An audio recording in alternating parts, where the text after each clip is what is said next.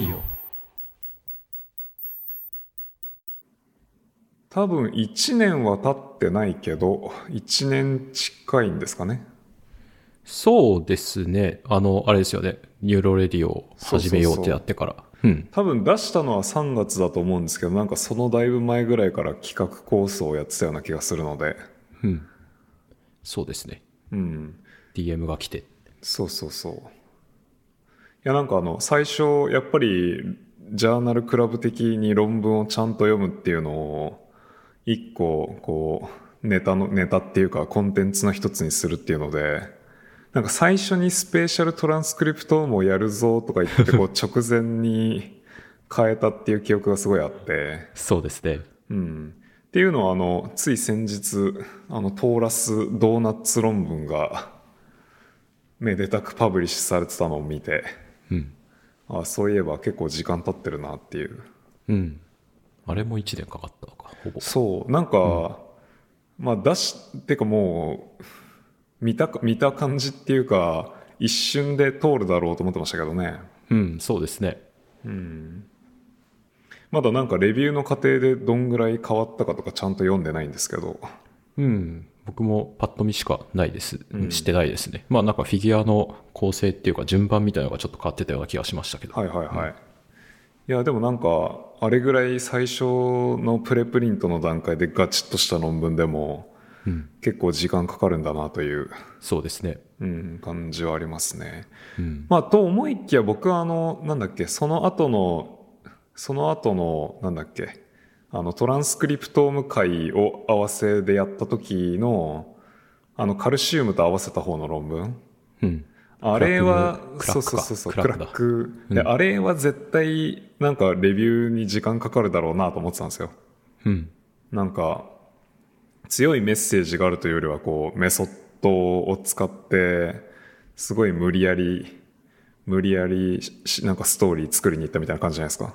まあそうですね。うん、と思いきや、それも割、そっちは割ともっと早くなんかサイエンスに通ってて、うん。なんか、やっぱ全然、レビューどうなるかはわからんなという。そうですね。うん。まあなんか、1ヶ月半で全部終わってるような論文とかもありますし、うん。いろいろですね。うん。そうですね。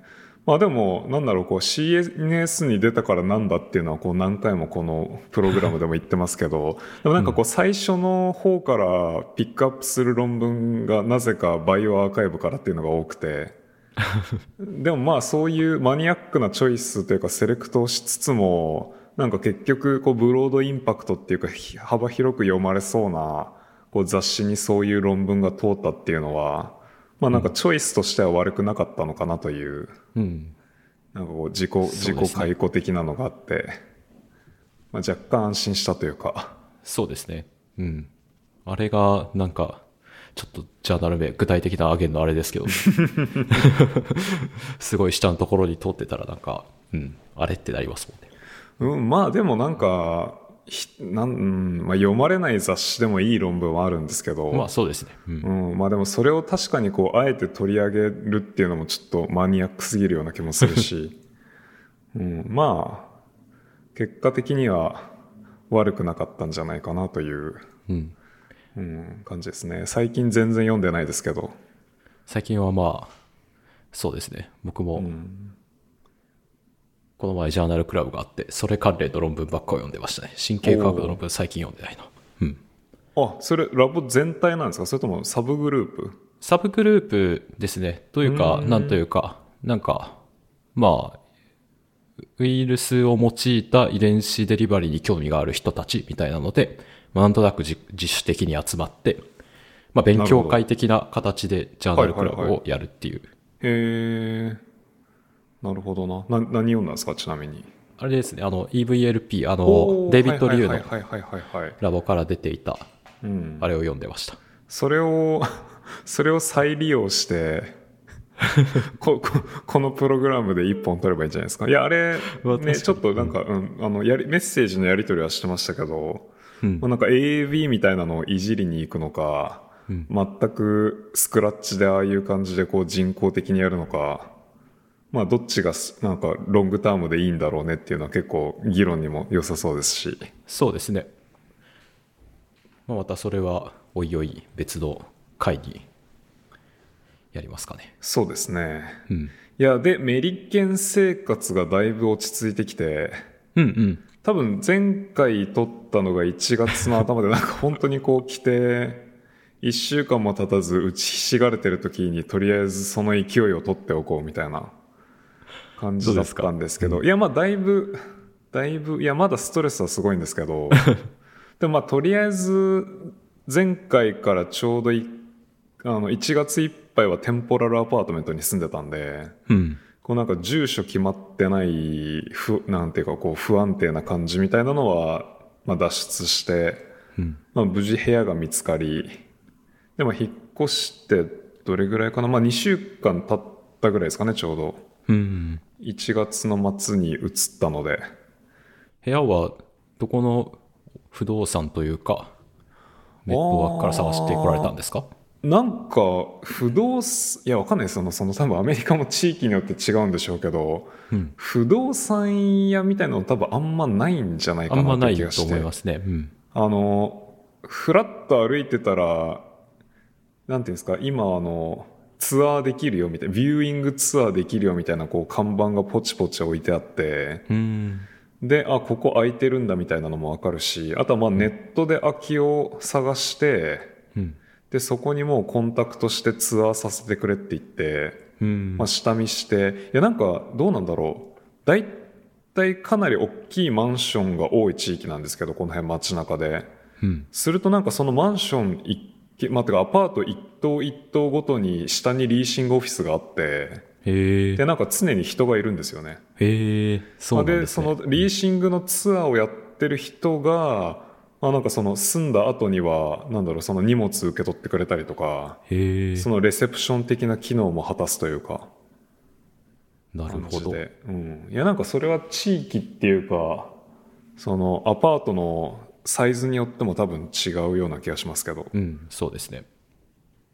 ど、ど、どんな感じなんですか？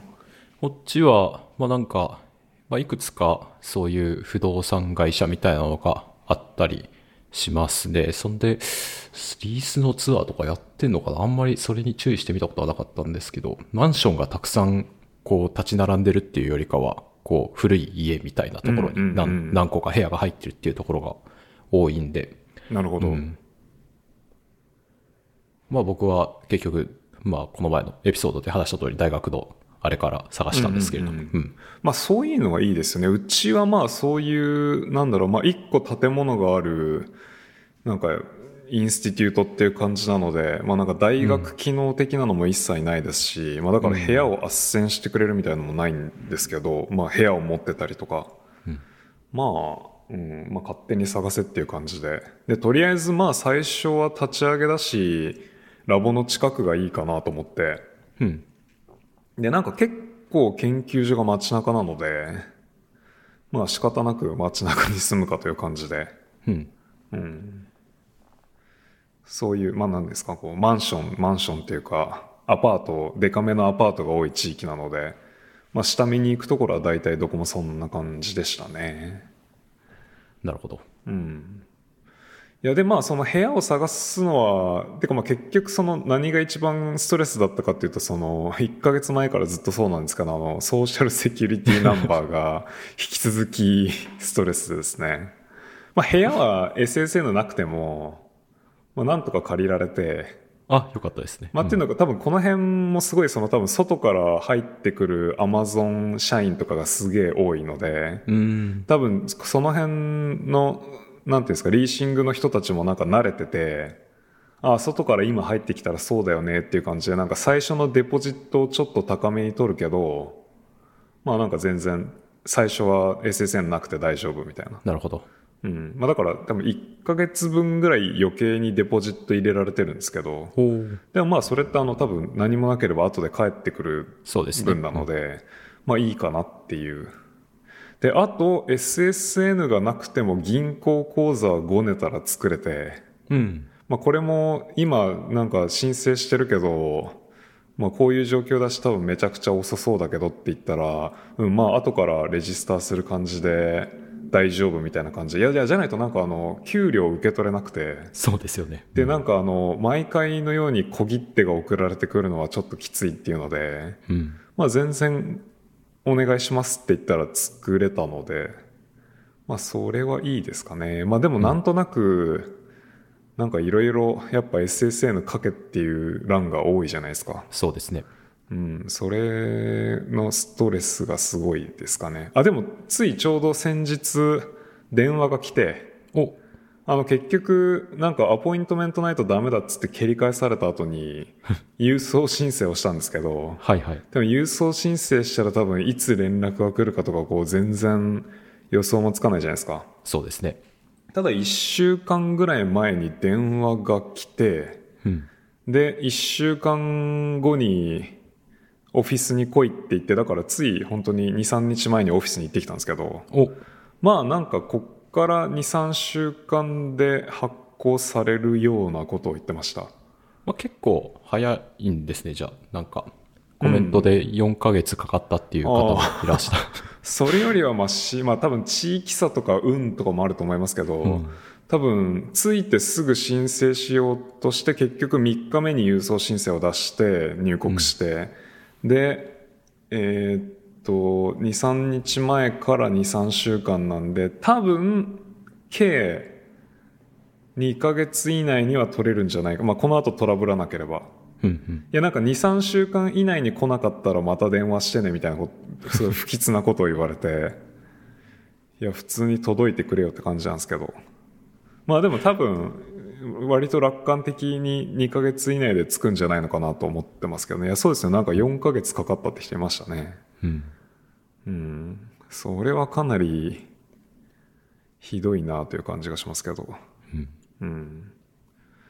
まあそうそう。あと、えっ、と、なんか、プチ情報的な感じで、その銀行口座はい。がもし開設できなかったらどうしようって言っていろいろ調べてたんですけど、うん。宮脇さん、ワイズって使ってます？ワイズ。昔はあの、昔トランスファーワイズ。トランスファーワイズ。はいはいそうそう。使ってますね。うん。で、トランスファーワイズ、多分金利的には結構いいじゃないですか。そうですねあの、え円とドル買えるとか。うん。で、あれに実はあの、なんか銀行口座機能があって、へえ、そうなんですね。なんかマルチカレンシー口座機能って言って多分最初2000円とか20ドルとかぐらいデポジットしないといけないんですけど、うん。するとなんかその各、各地各国の多分現地の銀行のなんかエイリアス口座というか、なんかどう、なんかちょっと説明しづらいんですけど、うん。まあ、とりあえずその外貨、外貨で預けておける銀行口座みたいな、架空の金銀行口座みたいなのが作れて、でも一応 IBAN ナンバーとあの、なんだっけ、AC、ACH、はいはい何でしたっけ、ACH トランスファー番号みたいなうん。のがあるので、まあだから国外から IBAN で入れれるし、国内は ACH トランスファーできるっていうので、なるほど。で、試しにそこになんか給料を ACH で行くようにしてみたら普通に振り込まれて、へえ。で、そこから、その結局開けたチェイスの口座にも問題なく ACH で移せたんで、うん。まあなんか、で、多分、全然アメリカにいなくてもアメリカでドル建ての口座を持ってることにできるので、まあなんか留学開始する人とか、こう短期滞在する人とかにはすごい便利かもなと。確かに、そうですそうね。。うん。これをもうちょっと早く気づいて、普通に入国する前に作っておけばよかったっていう。そうそうそう。で、なんでこれが必要になったかっていうと、給料の前にあの、引っ越しの時の、なんかリロケーションのリファウンドうん。があるんですよ。なんかあの、引っこ、まあ、引っ越し代かかった実費をこう返してもらうみたいな。ああ、なるほど。あでの、アレンがあ、提そうそう供しているような。そうそうそう。うんで、引っ越し代当然僕の場合はあの、円建てとスイスフラン建てで払ってて、で、それをなんかドルにちょうどコンバートした金額を振り込むっていうので、ああ、めんどくさいですね。で、さっさとアメリカの国内で受け取れる、なんか、銀行口座教えてって言われて、うん。で、やべえのないなって言って探してる時にワイズのやつがパッと作れて、うんちょっと試しにここに送ってくんないって言ったら普通に入金できたんで、うん。まあもし、も、もしこういう状況になりそうな人は、まああんまり、あんまり母数は多くないと思いますけど、すごい便利でしたね。うん。うん。良さそううんそうそうそう。というので、一応、まあ、SSN 関連はなんとかなりそうっていうのと、部屋と、まあ、銀行口座はできて、そうですね、大体手続き関連はなんとかなったんじゃないかなとうん。いう気がしますね。いやー、お疲れ様です。うん、いや、結構大変でしたね。なんか。なんかこんなに、いや、なんか、ビザを出すわけじゃないですか。その、えっ、と、えっ、と、大学だったり研究所だったりに雇用されてるっていう雇用証明をもとにビザを出すわけじゃないですか。はいはい。うん。ってなって、いやなんか宮脇さんみたいにもともと持ってる人とかはいいんですけど、いやまあその段階で SSN 一緒に発行してしまえばいいだけですよね。うん、まあ、手続きとしては。うん。うん。だって100%入国したら必要なわけで、うん。で、それをわざわざこっちが努力して取らないといけなく、しかもかなりなんかこう邪険な扱いをされるっていうのは、ちょっとすごい、まあ別に、どうなんですか、まあ外から入ってくる人をウェルカムしてる感じじゃないとは思うんですけど、うん。なんか無駄な、無駄な労力と、まあ多分向こうの事務なんか事務所的にもすごい無駄になってるわけじゃないですか。うん。うん、という感じがすごいして、わかんないですね。なんかこう、効率化されているところの効率化は半端ないのに、なんか無茶苦茶なところは無茶苦茶で、うん。こう、振れ幅がすごすぎるなというのが、い1ヶ月ちょいいての感想というか、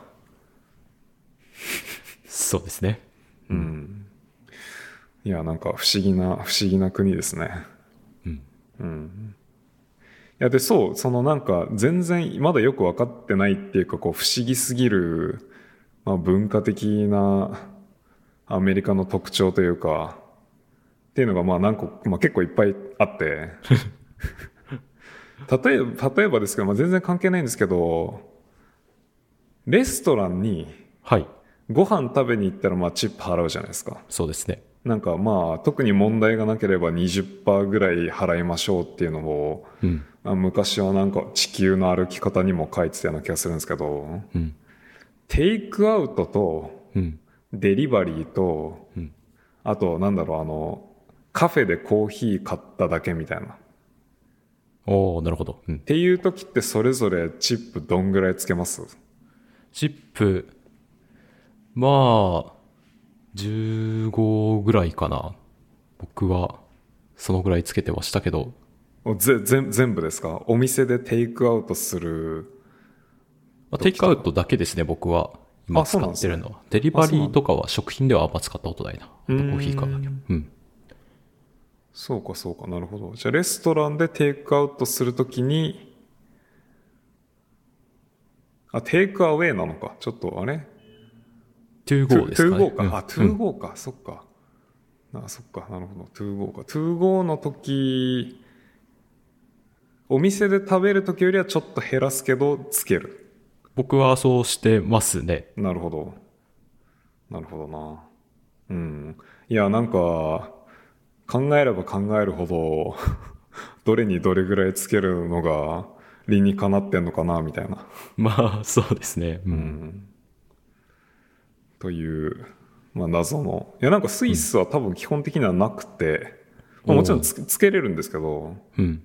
まあそんなにつけないですよね。なんかあの、小銭余ってる時にあの、レジの横に放り込んでたぐらいで、はいはい。うん、っていうのですごい、うん。で、なんか昔、こう、アメリカに、なんか学会とか旅行、まあ旅行はしてないけど、学会とかでちょろっと来るっていう時って、まあ基本的にはこう外食する時ぐらいしか、まあチップを払うようなタイミングはなく、そうですね。うん。で、今はなんかこうデリ、あの、アマゾンフレッシュとかもなんかチップ載ってるんですよ。うん。ドライバーに対してみたいな。そうそうそうそうそう。まあそれもなんかどれぐらいつけるべきなのかとか、てかなんかこうサービスの良し悪しとか何を基準に判断するんだみたいな。まあ確かにそうですね。んいろいろね、いろいろ考え出すと、まああんまり考えずにデフォルトの金額をつけとけばいいのかなと思って、今のところはそうしてますけど、うん。うん、まあ謎ですよね。そうですね。ウーバーのドライバーとかも。うんそうそううん。でもまあ別によほど運転が荒すぎるとかうるさいとか汚いとかじゃなければ 別にそんなに差とかないじゃないですかうん、そうですね。こうそこでこうチップなんかどういうこういやよくわかんないですねもともとなんか人間にこうサービスのインセンティブをつける的な制度なんでしょうけどうん。まあそれがワークしてるとは思えないしうんという感じですねうん。まあ、あと給料ってはい。あれでもあ宮脇さんは今フェローシップ、そうですね。うんそっか定額というか。大学を通してフェローシップ来ます？あ、それではないですね。あじゃあ直接、うん。じ自分の口座に直接入るのか？うん、そうです。あじゃあそれじゃ意味ないか。いやなんかあの給料月1じゃなくて2週間に1回なんですよね、うん。うん。なんかなななんでだろうと思ったんですけどでもし 結構普通らしくて。うん。うん。使い方がこう、を制御するためなんですかね。こううん、まあでもそれ、でも、でもそれってこうシステムとして、いやなんかあの、親が子供にお小遣い渡すならわかるんですけど、こう働いてる労働者が全部使っちゃわないようにこまめに渡すっていうのもなんかちょっとうん。変な感じもするし、うん、なんでかなって。いや、ヨーロッパは普通に月1だったんですけどね。うん。うん。で、しかも2週間に1回だとこう、一月に2回からもこうちょっとずつずれていくじゃないですか。こう28日周期なんで。ああ、確かに。うん。そうっていうのはなんかこう、年間の、なんていうか年収、年俸換算ともなんかこう、うまいことあ合うのか合わないのかよくわかんないし、うん、なんか不思議だなっていううん。感じですね。なるほど。うん、で、そのさっきもちょっと出ましたけど、その給料がだから結局2回分ぐらいを小切手でもらってて、めんどくさい。そう。で、小切手もい未だによくわかんないし、うん。小切手もらいました？どっかで。小切手は、これから1個もらえますね。なんかデポジットで前の、その家から帰ってくるのが小切手で来るんですけど。おおなるほど。うん。で、これまでは、その、自分は払うだけでしたね。小切手は。あ、じゃあ自分であの空の小切手にこう書いて払ってたんですか？そうなんですよ。なんか家賃が小切手で払ってでって言われて、あ、そうですかってなりながら。へえ、いまだに全然システムがよくわかんないというか、うん。で、わかんなすぎてとりあえず小切手をその銀行に持ってって、うん。口座に入れてって言ったら、いやなんか今時スマホで写真撮って入れれるよみたい そうですね。あな。の、うんバンクオブアメリカとかのアプリからはそうですね。それででも。そ、でもそれなんかもう小切手である必要がないというか、うん、まあ、うん。うん、なんかあの、なんだろう、形式としての紙のフォーマットを残しつつそれを写真で撮るっていうのがちょっと意味わからんなという。うん。まあやっぱ、おじいちゃんおばあちゃんとかが対応しきれないっていうところなのかなっていうふうに思いますけど。うん。まあ廃止するわけにはいかんと。うん。なるほど何十年かしたらなくなっていくんですかね。うん。うん。いやでも結構びっくりしました。最初そのだから銀行口座を職場に登録してなかったんで、うん。チェック送るんでっつって。いや、どうしていいかわかんないんですけど、みたいな。確かに。うん。今不思議な、不思議な感じだなと。いや、アメリカ以外でどっかチェック使うとかあるんですかねうん。知らないだけで普通にあんのかな、どうなんですかね。うん日本で使ったことは僕はないですけど、少なくとも。なんかトラベラーズチェックという存在は知ってますけど、うん僕は個人的に使ったことないし、うん。うん、まあ、どうなんですかね。うん。という感じで、なんかお金関連は特に結構謎が多いですね。そうですね。全然違うシステムというか。そうそう。うん。あ、あと、宮脇さんちって、インターホンどんな感じですか？部屋にインターホンあります？インターホン、あれはインターホンなのかな？まだ使ったことはないですけど、それっぽいやつはありますね。あ、それっぽいやつある？うん。電話とかではないですけど、なんかこう、壁に、こう、穴が開いているというか、なんかそういうタイプの。あ、本当ですか、じゃあもし誰かが宮脇さん家に訪ねてきたらどう、どうなるんですか？えっ、と、多分ブザーが鳴って解錠ボタンみたいなのを押せて、それが外に声が通じるかどうかはちょっと僕は分かってないですね。ああ、なるほど。でも、でも下のその集合、なんていうか、共用部分の鍵を部屋から開けれる。多分いや、やったことはないです。あそうなんですね。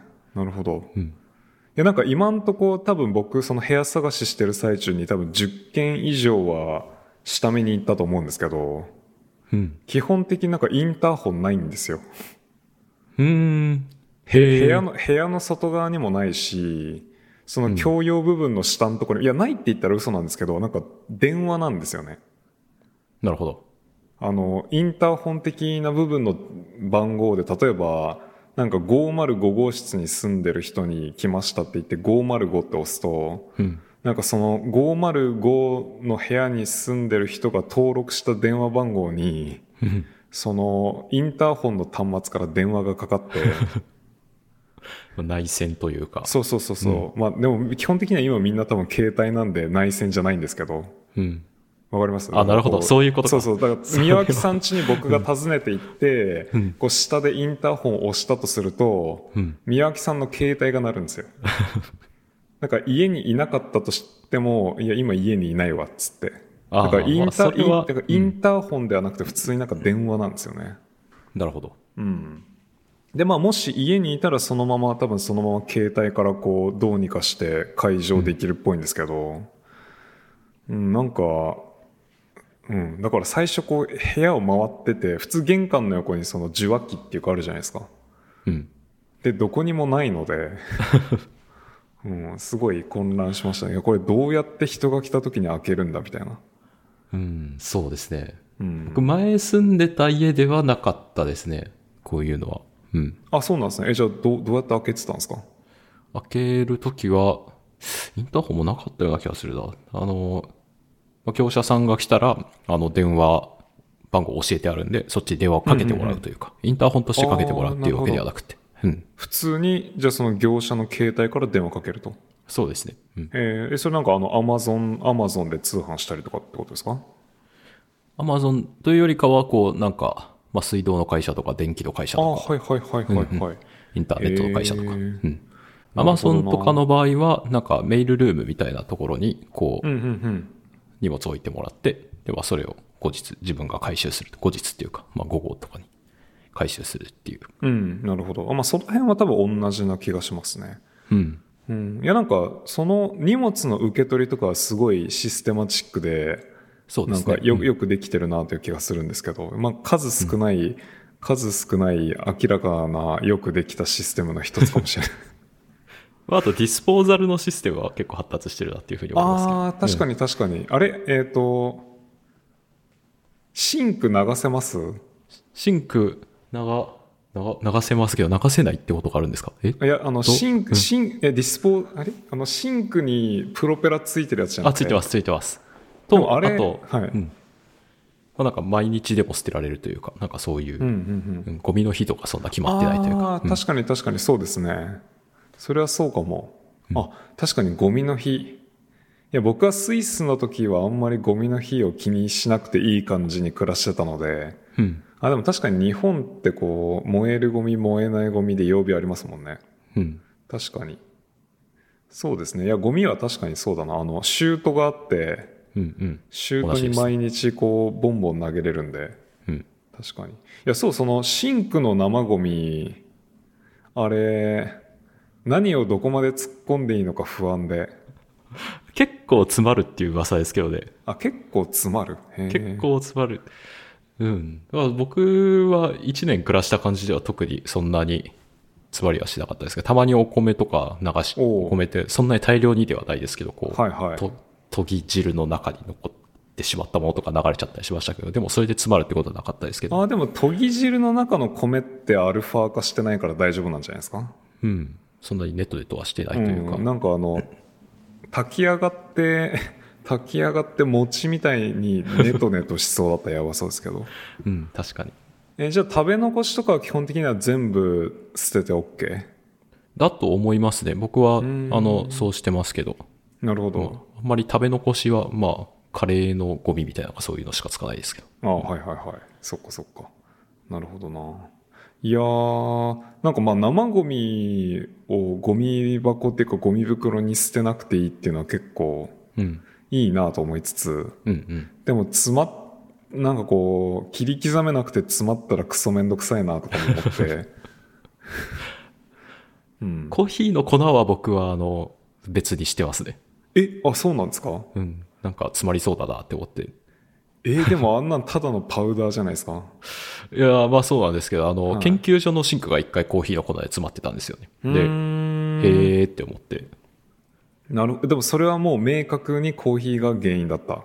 というふうに、その、業者というか、なんか、まあその後張り紙がしてあって、コーヒーの粉は流さないでねっていう。ああ、なるほど。確かにそうなんだって。そもそもこれまではコーヒーの粉をシンクに流そうという発想になったことないですけど、でも確かに生ゴミを切り刻んで流せるんだったら、流していいんじゃねえってなりそうですけどね。うん。ああ、なるほどな。うん。いやー、結構まあ不思議なことは多いですね。うん、そうですね。うん。まあちょっとずつ慣れるといいんですけど。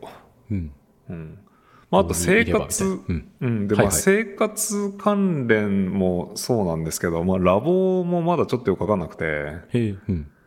まあこれは多分、そのラボというか、ラボ、なんていうんですかね、こう場所、環境が変わったせいなのか、それともそのアレンが特殊すぎるせいなのかはわかんないですけど、なんか物買うのとかむっちゃめんどくさくて、ああ、うん。物、物どうやって買ってます？僕らのところは、なんか、システムみたいなのがあって、うんこうそこに行って、えっと、まあ、欲しいものを検索すると、こう、うん。契約してる業者さんからの、こう、リストみたいなのがバーって出てくる。その大学の割引とかも含めたリストみたいなのがガーって出てきて、おはいはいはい。でそれをクリックして、で、えっと、このプロジェクトに使うよとか、自分の、あの、アカウントに紐づいた、こう、アカウント、なんていうんだろう、自分とプロジェクト、所属してるプロジェクトによって、こうんこの番号みたいなのが出てて、で、それを書くと、あの、どのプロジェクトはこれくらい使ったっていうのがわかるようになってるんですけど、うん、ど。まあそういう番号を入れて、で、えっと、承認者みたいなのに、あの、はいはいはいこれ承認してくださいみたいなのを、こう、ポチって押すと、うんそれがアサインされると、その承認者に。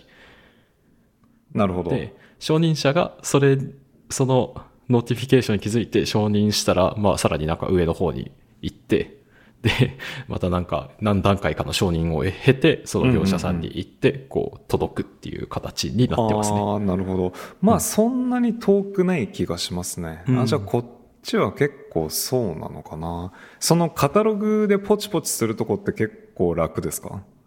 割とそうですね。へーあの、ただその自分の欲しいものがそのリストになかった時、あはいはいはい。うんそれはちょっとめんどくさいですああ、ね。やっぱそうなのか。多分それだろうな。いや、なんかあの、パンチアウトっつって、はいはいもうなんか業者と、なんかこう常にルーチンで頼んでるようなものはそんな感じでカタログになってるんですけど、うんでも大体欲しいものって全部ないからなんかあのプロダクトナンバーと、うんで、場合によっては業者が登録されてないとその業者の登録を先にしてくれとか言われて、ああ、それはめんどくさいですね。すごいめんどくさいんですよね。で、あと、どうだろう、宮脇さんがそういうものの買い方するかどうかわかんないですけど、例えばあの、なんかソーラボでパーツ買って物作るときとかって、うん。あの、なんかソーラボってなんかエクセルシートみたいな感じでこうバルクオーダーできるんですよ。うん。まあ、なんかあのネジ1本とか棒1本とかをなんかこう全部リストしてったら下手したらなんか100アイテム以上一気に買うみたいな、一つの目的のために、まあそうなりそうですね。うんっていうのをなんかあのソーラ棒がパンチアウトされてなくてはあ。まあなのであのなるほど。なんかスクリュー1本からそのプロダクトナンバーとかを手打ちしてたらそれはだるいな。そうやばいことになるっていうのでこれどうしようかなっていう感じで多分なんか何かしら解決策はあるんでしょうけどまあ物の、そう物の買い方がいまいちまだ全然よくわかんなくてうん。それこそ、アダム、ライトシートを作ってアダムとかってソーラボとかからなんか買ってそうないですかね。そうそういや多分そうだと思うんですけど、まあ、多分その辺の人にでも彼もまあまだこっちで始めたばっかりなので、ああ、そっか。うん。まあ、普通に最近まで UW にいて移ってきたっていう感じなので、なるほど。うん、あでもなんかすごいまた新しいライトシートを組んでますね。うん。なんか巨大な巨大な対物レンズを 自作してましたけど、対物自作か。まあ、うんまあ、結局顕微鏡ってそうなっちゃいますよね。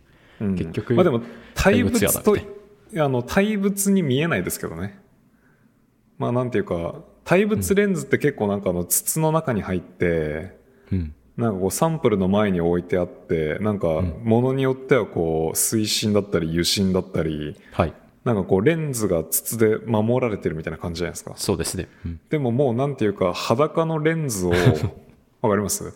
裸のレンズをこうなんていうんですかソーラボのパーツみたいなのでこうただ保持してレンズがこういっぱい並んでるだけのものすがオ objective lens っていうか。だからななだからなんていうんですかねこうファブリ fabrication されてないっていうかうん。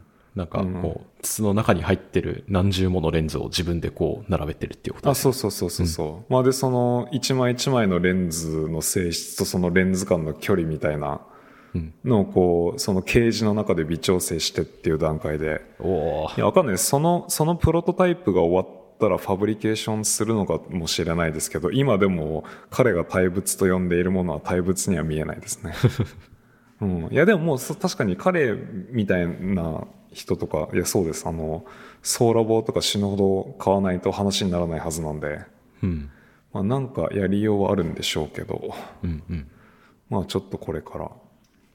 まあそう、その辺、まあそれはでも多分、ハーバードとかも同じなんでしょうけど、あと動物関連はい。がなんか、多分慣れたらすごい便利すぎて抜け出せなくなりそうなんですけど、あの、例えば手術したいとするじゃないですか。うん。で、手術した後、動物の手術した後って結構なんかそのリカバリーの面倒を見ないといけないというか、ああ、そうですね。その次の日にチェックして、あピンピンしてるね、みたいな。うん。で、まあ3日間ぐらいまではなんかこうフォローしてみて、で、もしなんかこう具合悪そうだったら追加でなんかメディケーション入れてとか、うん。まあなんかそういうのって多分どこでもちゃんとやってると思うんですけど、うん。あの、それ自分でやらなくていいんですよね。へえ、それは、うん。うん、あの、うちではない気がします。うん。うん、あの、多分それを専用でやる人がなんかバイバリウムにいて、うん。なんか、この日手術しますっていうのを、えっ、と、レジスターしておくと、その、手術の前のメディケーションと手術の後のリカバリーフェーズのチェックプラスメディケーションをやってくれるようになってて、うん。で、あ、それすごいめっちゃいいじゃんと思って、だから、手術した次の日に自分でネズミ小屋行かなくていいんだみたいな。うん。うん。っていうので、すごい喜んでたんですけど、でもそのレジスターをするのは手術する前日の昼までにフォーム出してくださいみたいな。ああ、うん。まあ、だからつまりなんか、あ、今日暇になったから手術しようみたいな、こうスポンテニアスな動き方が全然できないっていう。確かに、それは、そうですね。それはなんか僕なん、僕なんていうんですかね、こう9時5時で働いてこの日はこの時間までこれをきっちりやってみたいな感じで全然働けないので、っていうかそういう働き方をしたことがないので、うん。ちょっとなんか考えないとなっていう。うん。僕も麻酔を準備してもらうときとかを、うんうんうんなんか、前日というか、まあ、もっと前にこう、言えるなら、行っていただいあ、行って、行って、で、あの、担当者の人に麻酔準備してもらうって感じで。うん。だから、その日暇になったからやるっていうのはできないですね。うんあやっぱそうなんだ。いや、なんかその、プレオプ、ポストオプの、なんか動物のケア、まあ最悪自分でやるから、なんか、パッと手術したい時に手術させてくれっていうのをどれぐらいフレキシブルにできるのかなっていうのを、まあ慣れてきたら聞こうとは思ってますけど、うん。まああとその、ポストオプのトリートメントをなんか日曜やってくれなくて、ああ、まあまあ、まあ、ホワイト企業ですね。そうそうそう。まあでも土曜日はやってくれるらしいんですけど、お、すごい。うんでもそうなると、金土手術できないんですよ。ああ、あの少なくともポスト2日間は、なんかあの、痛み止め的なものを、うん。水なんか入れないといけないっていう期間があるサージェリーをしないといけないんで、なるほど。まあでもすると、で日曜手術ですかね。うんでも日曜、あ、日曜手術どうなんだろう日曜手術だともしかしたらプレオプをやってくれないのかな？うん、なでるほど。もそれを自分でできたらいいんですけど、いやでもそうなるとこう週3日手術できないわけじゃないですか。うん。でもそれって結構ガッと詰めてなんかやりたい時にはそうですね。リバイズとか。だるいなっていう、そうそうそうそう。うんまあその辺のフレキシビリティ、いやなんかシステマチックでこうめちゃくちゃエフィシェントになるように組まれてるのはわかるんですけど、なんかそのせいでなんかインプロバイズしようとした時に全然できないっていうか、フレキシビリティがないっていう感じのストレスは溜まりそうだよねっていうのを、まあ、僕とか、あとなんかジャネリアからスライドシフトしてきた、まあ、ポスドクが2、3人いるんですけど、うん。とそういう話になり、ああ。てかむしろジャネリアはその辺フレキシブルなんですね。アメリカは全部そうっていう感じではないというか。まあジャネリアはなんか普通に全然ガンガン、まあ結構割と自分でやってたというか、うん。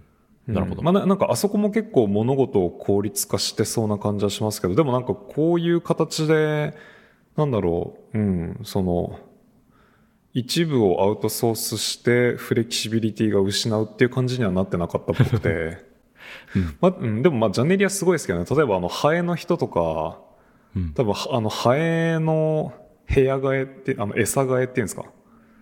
うん。あのハエってなんかこう瓶みたいなのに、はいはい。なんかネチョネチョした餌が入っててますね。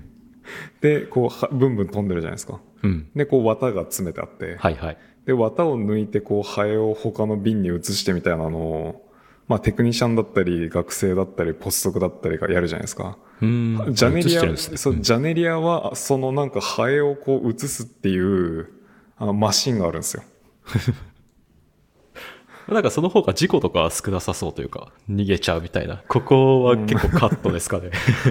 うん。まあ、ちょっとギリギリっていう感じで。まあ、なんか、だって食、どこだっけ？名古屋かどっかで、なんかひ、白犬ナズナかなそうそうそう、光ってる植物、その辺に生えてるっつって結構問題になってたんで、うん。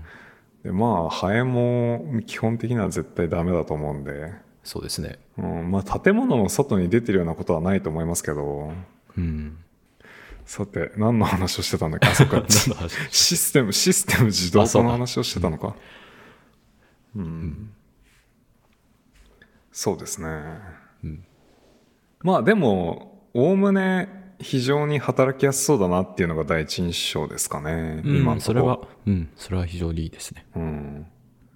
ポストサージェリーの世話とか、こう、他の人にやってもらったとき、行動試験とか、どうなんですか？ハンドリングとかいうか、あそういうの影響出たりするんですかね？確かにどうだろうな。あ、それは多分グッドポイントな気がします。なんか前のラボだと僕、なんか恐怖行動とか不安行動とか見てたじゃないですか。うん。まあそれだったらなんか他の人にあんま触ってほしくないなって感じかもしんないですね。うん。なんかあのハンドリングして、そのまま、なんか不安、あのポストの動物で当然不安行動とか見てたりしてたんで、うん。でも多分今のラボだと、まあなんか学習、もっとなんか普通に、なんだろう、水切って水もらえる系の学習課題しかやらないので、うん。まあそれは多分、あの、トレ、まあ下手したらトレーニングする人と記録する人別だったりするし、うん。まあ別に、あ、でもどうだろうな、なんか尻尾を持ってブンブンされたりしたら 嫌かもしんないですけど、でもまあうん刑事交換とかは当然自分でやらないので、まあそうですよね。う。うんん、まあでも、たなんか問題なさそうなんで大丈夫なんじゃないですか？うん、うん。なるほど。確かにな。あの、全然いいですね。う。うんん。でも恐怖行動を見てた時は確かにその実験してる最中は、あの、刑事交換するなみたいな感じの指示を出して、うん。で、もしやらなきゃいけない時は自分でやってましたね。うん。まあじゃないとなんかあの、なんか恐怖条件付けの直前に、こうすごい、なんか手荒な扱いをされたりすると、うんいきなり恐怖が更新しているみたいな感じになったりすると思うんで。アークとか見たいとかなったら、刑事交換とかしたらめっちゃ上がっちゃうし、みたいな。うんそうですね。そうそうそう。うん、まあその辺のなんかこう、システムをうまいこと使って、まあどれぐらい効率的に働けるかなっていうのを模索する一年になりそうだなっていう。そうですね。うん。まあだから手術自体もやろうと思えばなんかアウトソースできて、うん。なんかササージェリー部隊がいるので、うん。なんかウイルスとその埋めてほしいインプラントみたいなのをこうデポジットして、で、なんかコーディネートを指定したら、まあなんか遅い、すごいすごい遅いペースでやってくれるみた いやまあそのサージェリーをやってる人の、なんかどんなか、このアレンのスタンダードとしてどういう感じで手術やってるのかっていうので手術見せてもらったんですけど、うんうん。いやなんか、午前中にインジェクション1匹みたいな。なんか、そうか。なんか、遅いのか丁寧なのかみたい まあすごい丁寧にやってるんですけど、うんでもまあかなりゆっくりやってて、うんだからなんかインジェクションを投げると、多分1日2匹とかしかできないんですよ。な。へえ。ど、どう、他の時間どうや、何をしてるんですか？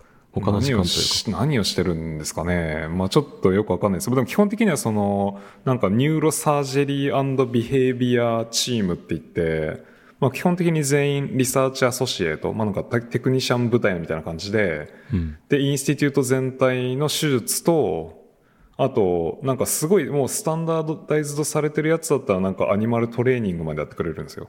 なるほど。なんかあの走ってただ水もらうだけとか、うんうん。まあ、そういうぐらいのトレーニングだったらしてくれるっぽくて。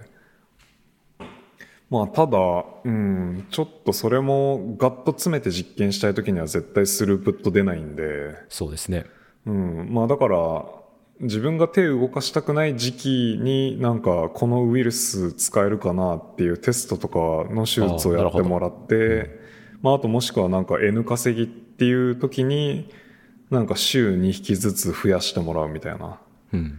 でもまあパイロット的にいろんなことをガッと試したい時はまあやっぱ結局自分でやらんとどうしようもないなっていうので、まあそうですね。う。うんん。で今自前の手術セットアップを細々と立ち上げてるんですけど、もう、なんというか、み見るところとかは決まったというか。うーん、まあ一応最初に何のプロジェクトをやるかっていうのが大体決まって、うんうん。まあでもそれがなんかこう自分の、なんだろう、この先5、6年のメインというよりは、そのジャネリアから引き継い、引き継ぎっていうかあの、ジャネリアからこうスライドできてるポスドクのうちの一人が、うんまだ多分ラボにジョインして2年ぐらいで。で、なんかようやくビヘビアが固まってきたところで、まあちょっと電気整理の記録をちょろっとだけやりましたっていう感じのプロジェクトがあって、なるほど。で、そのビヘビアが結構面白いので、なるほど。で、そこになんかいっぱいもっとやりたいよねみたいな、まあ記録だけじゃなくて、まあ当然マニピュレーション実験だったり、うん。まああとなんか、まあスパイク取るだけじゃなくて、なんかオプティカルに他のなんかいろんなシグナルを取ってみたりとか、なるほど、なるほど。っていうのでなんかそこでその実験をやってる人がなんかもともと PhD まであの猿の電気整理をやってた人で。まあ、だから行動と電気整理はできるけどなんかジェネそうジェネティクスとか AAV とかオプティカルツールとか全然わかんないっていう感じで。っていうやつとなんかこう昼飯食べたりしながらこうずっとディスカッションしてたらあこれは結構コンプリメントに、まあ、なんか僕のまあ、僕の専門ってその、まあ、ビヘなんかヘッドフィックスとビヘイビアじゃないし電気整理じゃないしっていうので多分僕のすでにやってた技術みたいなのを総動員すると、まあ、かなり膨らむよねっていうのでうん。話が弾んでお、いいですね。でそれを2人であのカレルに持ってったらあめっちゃいいじゃんみたいなっうん。ていう感じなので最初は多分それを終わらせに行くかなって感じですかね。なるほど。でそこからなんかこうまあ一応なんか多分コンサイズなっていうかコンパクトな普通のラボレベルのなんかこう論文ぐらいなサイズで終わると思うんですけど、うんでもそれをプラットフォーム的になんかこうちょっとアレンっぽい感じでなんかスケールを大きくするようなこともできそうなのでうん。まあだからた最初こういろいろ立ち上げるスタートプロジェクトとしてそこに乗っかるのはいいかなっていうので、なるほど。うんまあだからいきなり最初から人と働く感じですかね。うん。でもまあ、多分最初その方が、うんいろいろと勝手も分かりやすいというか、そうそうそう。うん。あとネットワークもできやすいですよね。うんその人をそうですね。うん。きっかけとか、足がかりにしてというか。うんうんうん。いやなんか、すうん、今まで特にプロジェクトを始める段階は一人でしかやったことなかったので、まあこう後になってコラボしてコファーストになるみたいなのは経験あるんですけど、こう最初から、最初からペアで、なんかプロジェクトを誰かと動かすっていうのはやったことないので、うん。まあちょっとそれも楽しみというか、うん。うん。まあやっぱアレンに来るとどんどんこういうチームサイエンスみたいなのが増えると思うので、うん。うん、まあなんかそういう動き方をちょっとずつ、なんていうか、まあ学ぶって感じじゃないですけど、体験できたらいいかなという感じがしますね。うん。なるほど。うん。というぐらいですかね。あ、あとアメリカのいい点がこうちょっとずつ、まあそおの、どうですか？うん。その、なんだっけ、荷物の受け取りとかがすげえ楽っていうのもさっき言ったの1点なんですけど、はい。あと、あ、これはでもちょっと聞いておかないといけないですけど、宮脇さんって人工甘味料大丈夫な人ですか？サッカリンとかですか？まあ、まあ、そう、うんままあ、あんまり美味しくはないですけど、あ、はい。食べられはしますね。うん。なるほど。なんかあの、ゼロカロリー系の飲み物とか飲めます？うーん、好んでは飲まないですまあ、。好んでは飲まない。うん。まあそうですよね。でなんか僕も学部生ぐらいまではなんかあの人工甘味料系全然ダメで、うん。まあ基本的にはコーラゼロを飲むぐらいだったらコーラ飲むでしょみたいな。って言ってコーラを結構ガンガン飲んでたんですけど、うん。でもまあ、年も年だし、多分血糖値を無駄に上げまくる方がやべえだろうなと思って。まあ、それは、うん。で、スイスに行ってから、あの、炭酸水とコーラゼロをなんか常用するようになったんですね。へえ。で、コーラゼロって味違うの知ってます？えっ、と、国によってっていうことですか？国によって。国にそれはよって。全然知らなかったです。なんか僕も世界中その隠れレシピっていうかその公開されてないレシピみたいなやつがあって、うん。こう世界中味を同じに保ってるもんだと思ったんですけど、なんかある日スイスでコーラゼロを飲んでたら、え、なんか今日のコーラゼロ全然美味しくないみたいな。で、なんか舌がいかれてんのか、これなんだろうなみたいな。で、見たらたまたまそれがあのフランスのスーパーで買ってきたコーラゼロだったんですよ。へえ。で、あれこれは、なんか、たまたまその缶がバグってんのか、なんかロットがバグってんのかなんだろうと思って見てみたら、うん。あのなんか微妙に、なんかコーラゼロでも、なんかソディウムの量とかはちゃんと書いてるんですよ。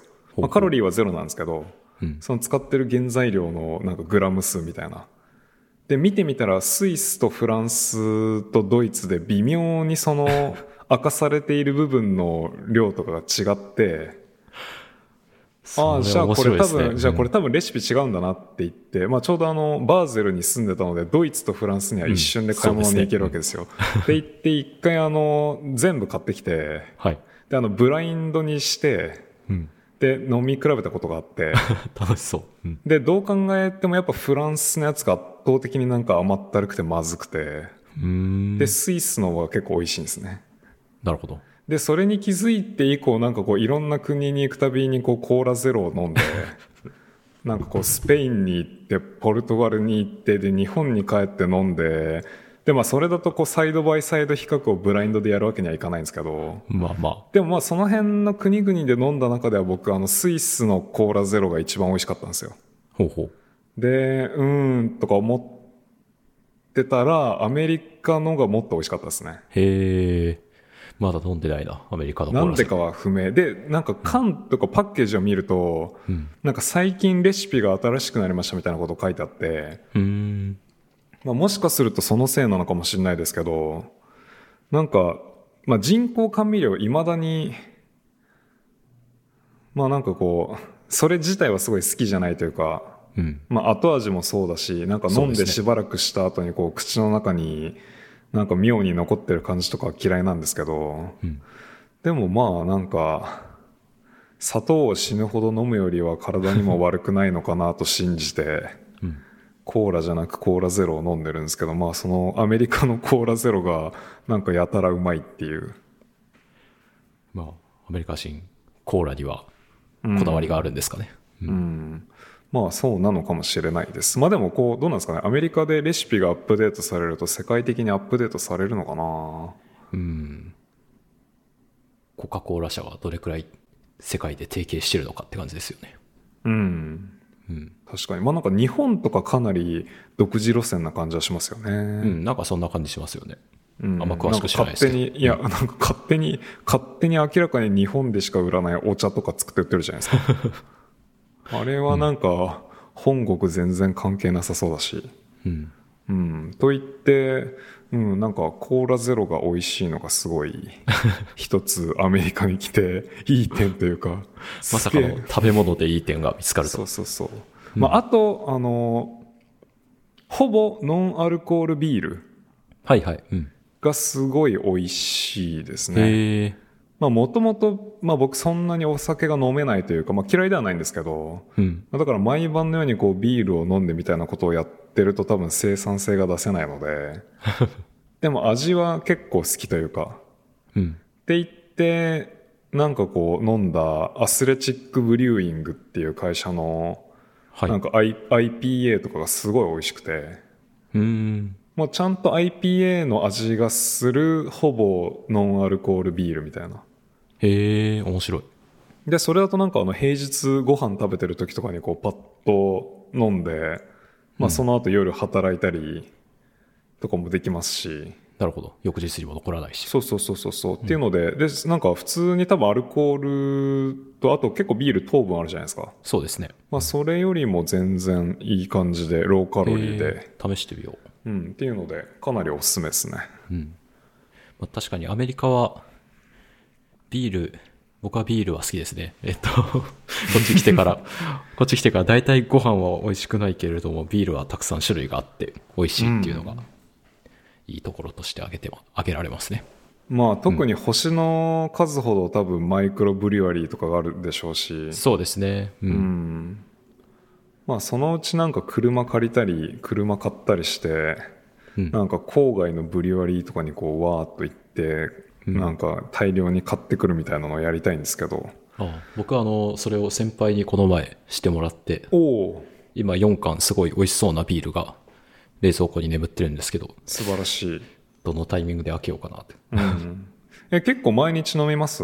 いや、僕全然飲まないんですよね、それが。だから、あの、家では自分では飲まなくって、ただ、はいはいその、飲み会とかがあったら、まあ大体必ず行くっていう感じですね。なるほど。なるほど。じゃあ割とこうソーシャルな場に限って飲むようにしてると。うん、そうですね。なるほど。だからこう、家にあるビールをどのタイミングで飲むかっていうのは今決めあぐれているところですね。なるほど。まあなんか家に人が来るんだったらいいですけど、でもこういうご時世だとあんまり家に人来ないですよね。今はそうですね。まあでも僕今年の目標は、あの、宅飲みを、どこかのタイミングでこう、開催なるほど。したいという。なるほど。のはありますけどねえ自分、自分の家でやりたいんですか？そうですね。まあ、宅飲みとかじゃなくてもいいですけど、なんか飲み会をこう自分で企画してやるっていう。のをちょっと目標にしていこうかなと。そそれはな、な、なんでなんですか？いや、なんかこう、呼ばれてばっかだとなんかこう、お客様感があるというかなっていうか、ああ、なるほど。なんかそう、うん。自分でジャーナルクラブとかをやるとかでもいいんですけど、まあはいそういうのやりたいなっていうふうに思ってはいます。なるほど。まあ自分がこう、コントリビュートする側にっていう。うんそうですね。うんう。ん。あ、それはなんかいいですね。うん。そうそうそう。まあまあ、なので、コーラとビールと、ビールとうん。あ、あとそうだ。もう全然関係ないですけど、まあ関係なくはないか。コーヒー飲みますよね。はいはい、飲みますね。うん。あのないと、ないと仕事できない。うんあのー普通にスーパーに、はい。スタンプタウンの豆が売ってるのがすごい衝撃で、へえ。の飲んだことあります？僕はずっと断金で通してます。あ、そうなんですね。やっぱボストンだけに。スタンプタウンの豆っていうのは、えーっと、スタンプタウンっていう、まあ割とふ、普通に小規模なカフェっていうか、まあ多分今はスーパーに売ってるから多分大きくなっちゃってるんでしょうけど、うん。なんかまあ普通にカフェがあって、はいはい。で、僕、なんかむ、まあ、特に学部生ぐらいの時にすごいコーヒーにハマってた時期があって、うん。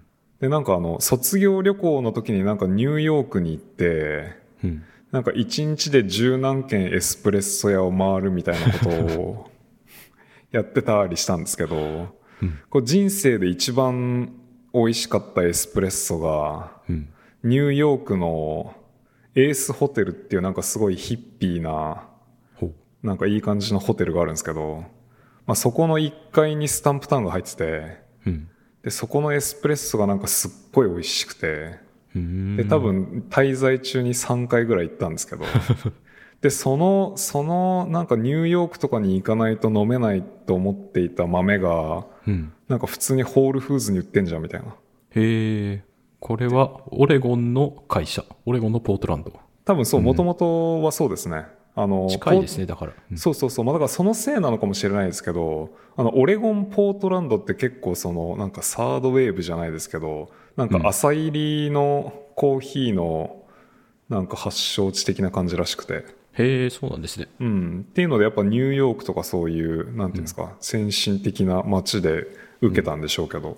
うんうん。で、その豆が普通に手に入って、で、まあさすがにスーパー売りなんで、あの、焙煎してから若干時間は経っちゃってるんですけど、まあまあ、うん。でもまあスーパーで買える豆にしてはだいぶクオリティはやはり高いので、へえ、引かれてないやつですか？あ、そうそうそうそうそう。まあなのでミル、ミルがいるんですけど、うん。まあでもそれは結構嬉しいというか、確かに。いやなんかスーパーで買えるのいいな。うんそうそう、そのうちやっぱなんかこう地元のローカルな、なんかお気に入りのロースターを見つけて、うん。で、そこから豆を買わないとなと思ってたんですけど、うん。まあそのつなぎとしては十分すぎるというか、そうですね。うん。まあぜひ見つけたら飲んでみてください。ガス立ちます？入れたとき。ああ、それ、あ、そ全然膨らみますね。へえ。あ、まあでも、あの、基本的に浅入りなんですよ。うんうん。なんかフレンチローストっていう深入り気味なのもあるんですけど、なんか一般的な豆に比べるとかなり浅いので、うん。で、浅い焙煎ってこう、そんなに、なんだろう、新鮮でもガスが立たないというか、なるほど。だからもっこもこになるわけではないですけど、うん。まあでも全然新鮮、新鮮ではあります。うん。うん。そうですね。というぐらいか。まあなので、コーラとビールとコーヒーは今のところ満足しているっていう。飲み物パートは。うん。いや、食べ物どうですかね。まあでも美味しい店が何個か見つかれば、それでなんとかなるっていうのが僕の印象ですけど。確かに。まあでも食べ物も多分大丈夫そうで、うんあの、週末、週末ごとに今んとこあのラーメン屋をトライ、トライしてて。あ、そんなあるんですね。うん、なんか結構ありますね。やっぱ都会なのと多分アジア人人口が多いのとで、ああ、まあそれまあは確かに。結構日本のラーメン屋が支店を出してるみたいなのがあって、うん。で、とりあえず行きたいラーメン屋を5個見つけたんですけど、はい。まだ、まだそのうち2つ、3つしか行ってないので、うん。まあとりあえず全部試して、さてどうするかというか。うん。うん。まあでも、なんか、そういう意味では、食、食生活はスイスよりは全然やっぱいいですね。おおなるほど。海も近いし。うん、そうそうそう。という感じですかね。あ、そうだ、なんかコーヒーの話をしたから一個宣伝をしておくと、はいはい。あの、日本にお住まいの方限定にはなってしまうんですけど、その、僕が人生で一番美味しかったエスプレッソはスタンプタウンなんですけど、うん。あの、ハンドドリップというか、普通、あの、フィルターコーヒー？はい。フィルターコーヒーで僕が世界で一番美味しいと思ってるロースターは日本にあってですね、はい。あの福岡の久留米にあるコーヒーカウンティっていう店なんですけど、うーん。まあ普通になんか通販とかで豆が買えるので、まあもしこれを聞いていて、なんかコーヒーを、まあでもけ結構研究者飲んでる人多いと思うんで、そうですね。うん。まあ、福岡の久留米という田舎でやってるロースターなんで、お金がちょっとでも落ちるといいなという。まあ、自分はこう、海外にいるとなかなか貢献できないので、なるほど。うん。うん。本当はなんか好きなお店とかにもっとお金を落としたいんですけどね。そうですね。うん。うん。なんか、パンデミックとかで好きなレストランとかカフェとか潰れたらすごい悲しいじゃないですかう。んまあ、結構本郷周りで潰れたお店がたくさんありましたけど。ああ、そうなんですね。うん。なるほど。まあ、仕方ないよな。そうですねう。んスポンサーになってもらって、ここで合格してもらう。確かに。そうですね。うん。でも、まあ、売り上げが、売り上げが上がるぐらいの宣伝効果は残念ながら見込めなさそうっていう。んないですね。うん。まあまあまあ、まあという感じでした。で、ちょっとはなんかサイエンティフィックなことを、うん。まあ当然なんかこう、こういう生活の立ち上げをやっていると、なんかジャーナルクラブ的に論文を読もうって言って読む気分とかにはならないんですけど、うんうん。まあでも読まないといけない事態が発生して、でまあそれを今回のこうサイエンティフィックコンテンツとして変えれればなと思ってます。はい。で、えっ、と、初めてオフィシャルに、あの、ピアレビューをしました。おーオフィシャルにっていうのはその自分の名前で依頼が来たっていうことですか？そうですね。うん。なるほど。で、まあ多分あの、これを聞いてる、このプログラムを聞いてる人は結構多分、まあ我々と同世代か、まあ下の人も多いのかなというので、うん。まあなんか上の世代になるとそんな、ななんか、年に多分何十本もレビューしてるから、うん。別に何ら特別なことはないと思うんですけど、まあなんかこう我々ぐらいのまだ early なキャリアの研究者で、まあなんかこうボスの手伝いでレビューとかってするじゃないですか。うん。そうですね。まあなんかそれも多分 グレーではあるとは思うんですけど、まあまあ、うん。でもまあ慣習としてその同じラボの中で、まあ共同研究者としてポスドクとか学生が、まあボスと一緒に、まあレビューっていうか読んでコメント書いて、うん。まあでもそれって最終的にはこうボスの名前で、まあ、ボスがまあそうせ、ですボスが責任を持ってコメント返すというか、うん、っていうので、まあなのでそういうのもあって、今までって結構、なんかそのボスの手伝いでやってる時って、まあかなり厳しめに書いちゃうというか、ああ、まあ、さじ加減は向こうが最後そうそうそうやってくれるだそう。ろうまあなんか気に、気になることはもう全部書いて、うん。で、特に一番気に入らないところに関してはなんかこうすごいディスっといて、で、まあどうせ、どうせ最後ボス丸めるでしょみたいな。うん。まあっていうのを過去はずっとやってきたんですけど、まあそれで多分元ボスと多分計、どれぐらいかな ?10 本はやってないと思いますけど、うん。まあなんかそれぐらいをやってて、でもまあ今回初めて自分の名前で、まあ査読の依頼が来て、うん。で、まあ、元ラボも、まあ、元ラボの、まあ、なんていうかそう、このアミグダラ恐怖関連というか、ああ、まあ、完。全に、うん完全に僕が元ラボでやってたネタで依頼が来たというか、うん。まあ、だったので、まあ、せっかくなんでやってみようかなと思ってやってみましたと。うん。で、まあ、なんか、あの、それこそ前回の収録をした直後ぐらいだったので、うん。まあなんか引っ越しを理由に断ろうかなとも思ったんですけど、まあでもちょっと断りづらい理由が2つあって、はいまあ1個は、えっ、と、ジャーナルが eLife で、うん。1個自分も eLife に投稿してる論文があって、うん。まああと eLife のシステムをすごい、まあなんかす好きというか、うん。まあできるなら今後もどんどん出していきたいし、まあこういう方向性にパブリケーションがいけばいいなっていうのはなんとなく思ってて、うん。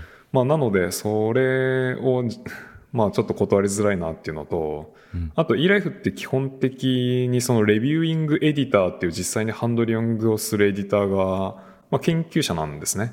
うんまあ、なんか専業エディターじゃないというか。うん。で、まあ、そのエディターが知り合いだったんですよ。まあ、ああ、ていうか、それは断りたいですね。まあ、ていうか、し知り合いだからわざわざ僕を指名してきたというか。なるほど。うん。いや、なんかこう、PhD 取り立ての僕のその、PhD でやってた expertise に割とバッチリの論文だったので、うん。まあだから多分、まあ試しに回してみようっていうのと、まあ多分そんなにいそ、まあなんかこう若手だし、大御所ほど忙しくないだろうっていうので、まあ多分回してくれたんだと思うんですけど、まあそういうのもあって、一応、なんか断りづらいなっていうので、まあなんかタイミング的にはすごい悪かったんですけど、うん。まあ受けて、まあちゃんと読んで、レビューしてみましたっていう、まあ経験をちょっと語れればなと。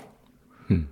で、まあその eLife の査読のシステムとして普通のシステムとちょっと違うのが、もう何回かこのプログラムでも話してるかもしれないですけど、こうレビューアーがレビューコメントを書いた後に、うんこうレビュアー間で、なんていうか、ディスカッションするピリオドがあるんですよね。うん。顔出しのやつですよね。顔出しというか、名前も出しての。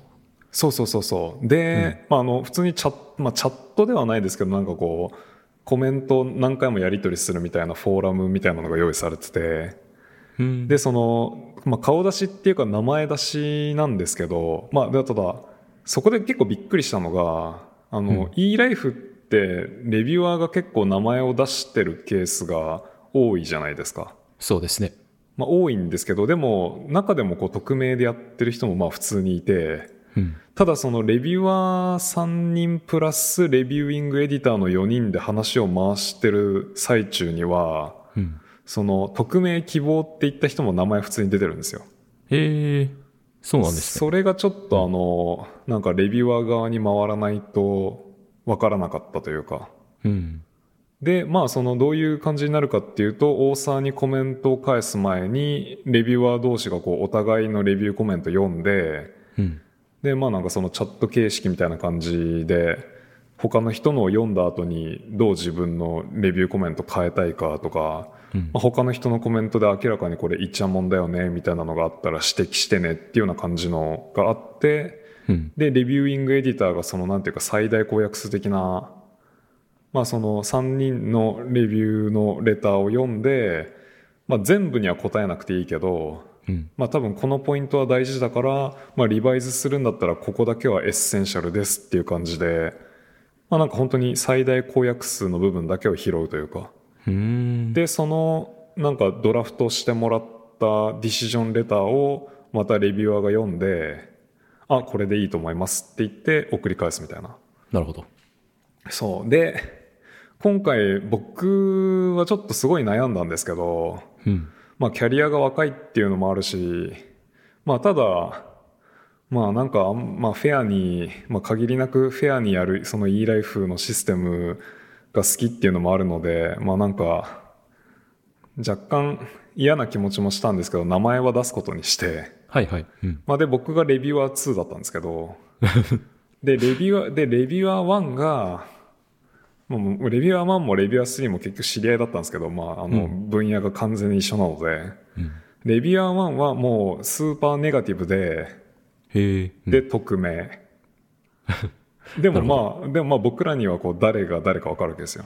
うん。で、レビュアー3が多分かなりあっさりしたコメントしかしてなくてポジティブ。へえ。うん。で、まあ名前出してると。うん。で、僕は結構コメントしたけどポジティブでなんかこうパブリケーションはサポートしたいと。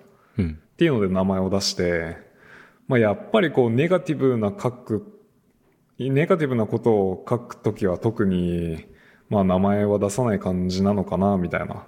うんでもそれでも、まあまあでもそれでもレビューイングエディターはもちろん他のレビュアーにも名前はわかるので、うん。まあすると確かに、どんなに著者側には分かんなかったとしても変なことは書きづらいよなっていうので、まあ、やっぱシステムとしては相当いいなっていうののこう再確認したというか。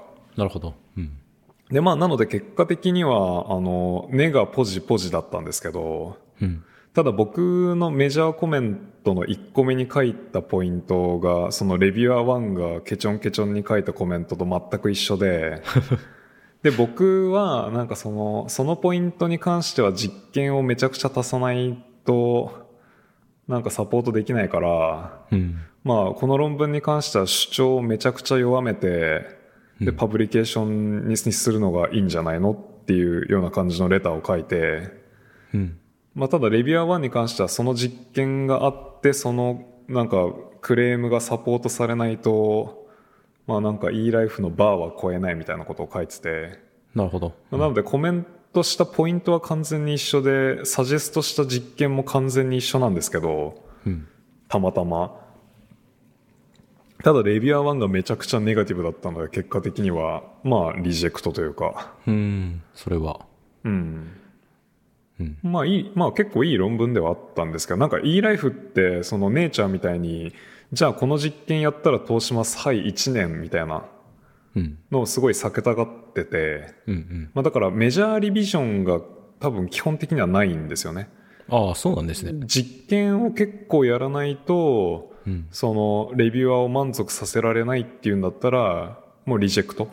うん。だから基本的にはマイナーリビジョンしかないというか。なるほど。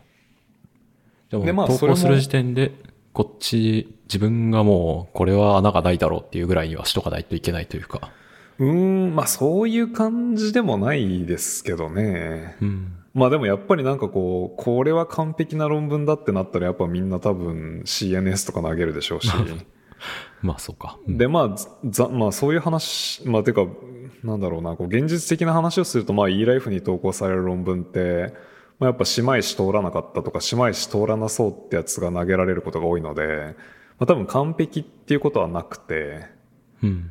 まあただ、実験をめちゃくちゃ足すというよりは、その文章の書き直し、もしくは、すごい些細な実験のなんか追加とかで通りそうっていうのだけうんうん。リバイズに回すと。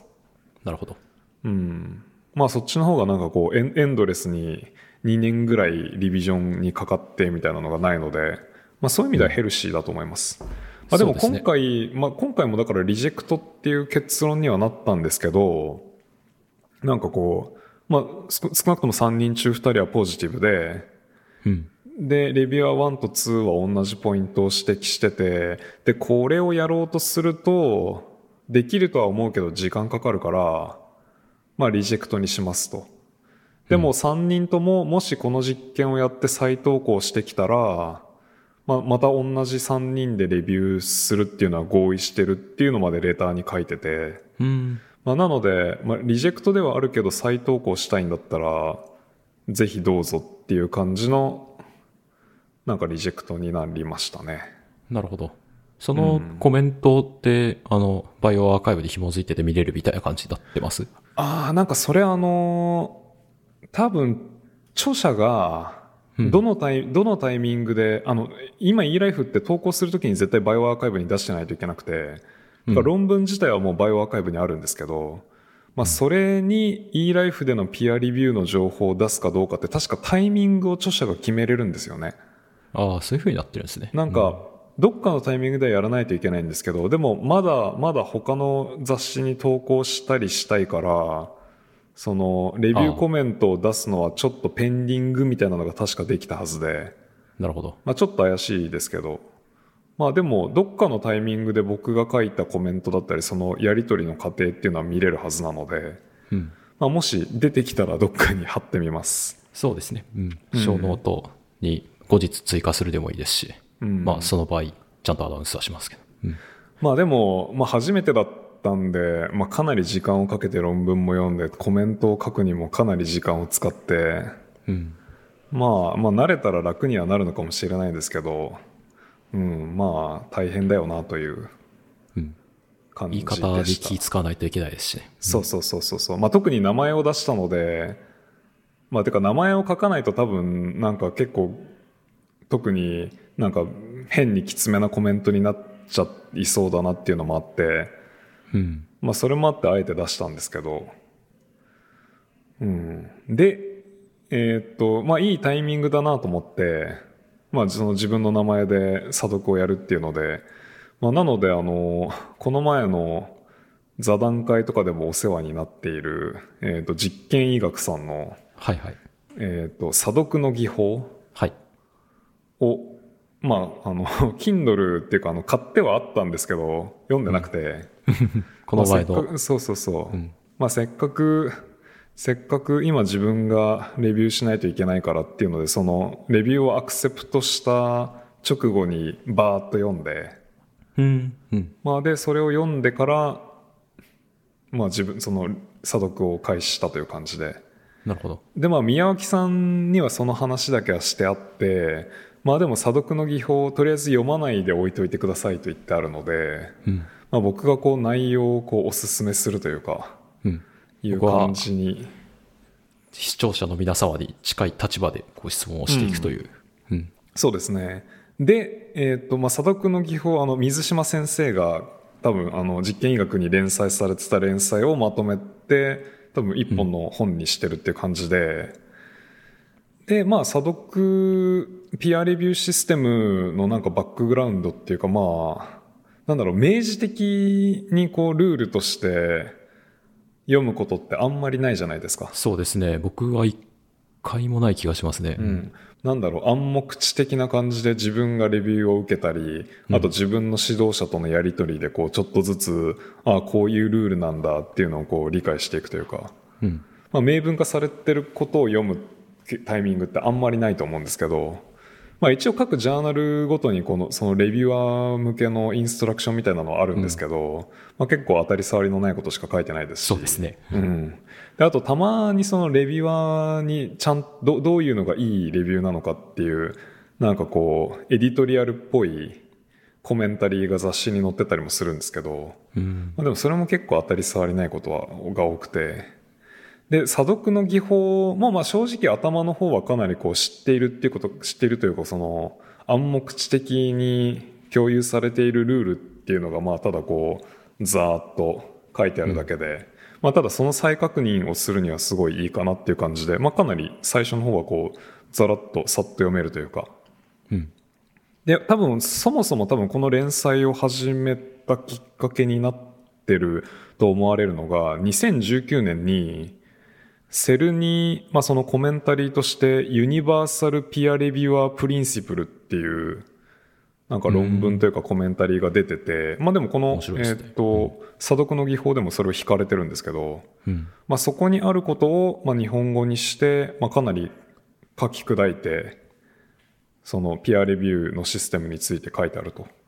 なるほど。まあ、っていうので、まあ、僕はそのセルに出たコメンタリーの方は別にまだなんかこうダウンロードしただけで特に目は通してないんですけど、まあ、それに基づいて本を書いたと書いてましたね。うん。で結構、まあ、そういうルールの再確認的な部分はそんなにまあ別に読んでて面白いものではないというか、まあ、あくまで再確認なんで、うん。ただ結構後半に行くにつれてどんどん面白くなってってですね。うん。でなんか、すまあ、最初一番面白かったのが、まあ、じゃあその PI 一人当たりどれぐらいの査読を年間引き受けてるのかとか、それは、なるほど。うん。まあ、あと1本の査読にどれぐらいの時間をか平均でかけるのかとか。まあ当然なんか大御所の人とか多分多分常にすごい査読リクエストみたいなのが来てるわけじゃないですか。うん。っていうそういうなんか統計的な部分。で結構すごいなと思ったのがその査読に平均でかかる時間のグラフっていうか円グラフみたいなのがあって。うん多分メディアンを取るとなんか5時間とかああ、でもやっぱ一流の研究者でもそのくらいかかるんですね。うんえそう思います？僕はそう思いましたね。あそう思いました僕は完全に逆でうん。いやあの内容だってさ査読するってなるとあの自分がこう読み流すっていうのとは別で、うんまあ、ある意味メソッドパートとかまで精読しないといけないわけじゃないですかうん。でサプリもメソッドも全部精読してうんでコメントを書くっていうとこまで含めて5時間とか無理じゃんとしか思えないっていううん。そうですね。僕も無理、無理だなって思いますね。うん。いや、でも、ほん、ほん、でもなんか、いや、なんかトップレベルの研究者であっても、その論文を精読して隅々まで理解するっていうのって、時間そんなに早くなるのかなという、うん。まあ、なんていうか、ななんていうんですかね。まあ、例えば自分がこのまま、なんだろう、まあ、第一線に近いところで戦い続けられたとして、でもなんか論文を読んでコメントを書くスピードがそんなに上がるとは思えないというか、うん。うん。いや、多分今回のその初めてだったのもありますけど、多分どれぐらいかな。まあ、確実に3、40時間はかかってんじゃないかなという気がすうる。ん。まあその書くところとかすも含めて、うん。まあメソッド読んで、文章を読んで、サプリも目をうん通して。でも多分そんなことをやってたら忙しくなったらやってられないじゃないですか。で、その、そねまあ大体 PI がどれぐらい年間に査読するかって言ったら、まあなんか30本ぐらい。うん。でもそれって結構多くて、そうですね。まあだから月にどれぐらい3本で36本うん。とかなのでで査読って大体なんか23週間に返せ以内に返せって言われるじゃないですか。そうですね。まあ、するとなんか常に12本抱えてることになるのでそう考えると結構辛いですよねで当然他の業務とかもありつつ、うん。まあ、ってなったら確かに1本に5時間ぐらいしか書けれないっていうのはまあ分かるんですけど、うん。でもまあ論文書くのってめちゃくちゃ時間かかるわけじゃないですか。うん。でもそれをまあなんか早い人だと23時間とかでこうバッと読んでバッと適当なコメントを書かれるとまあそりゃ見当違いのコメントが来るのも 仕方ないのかなと思ったりして。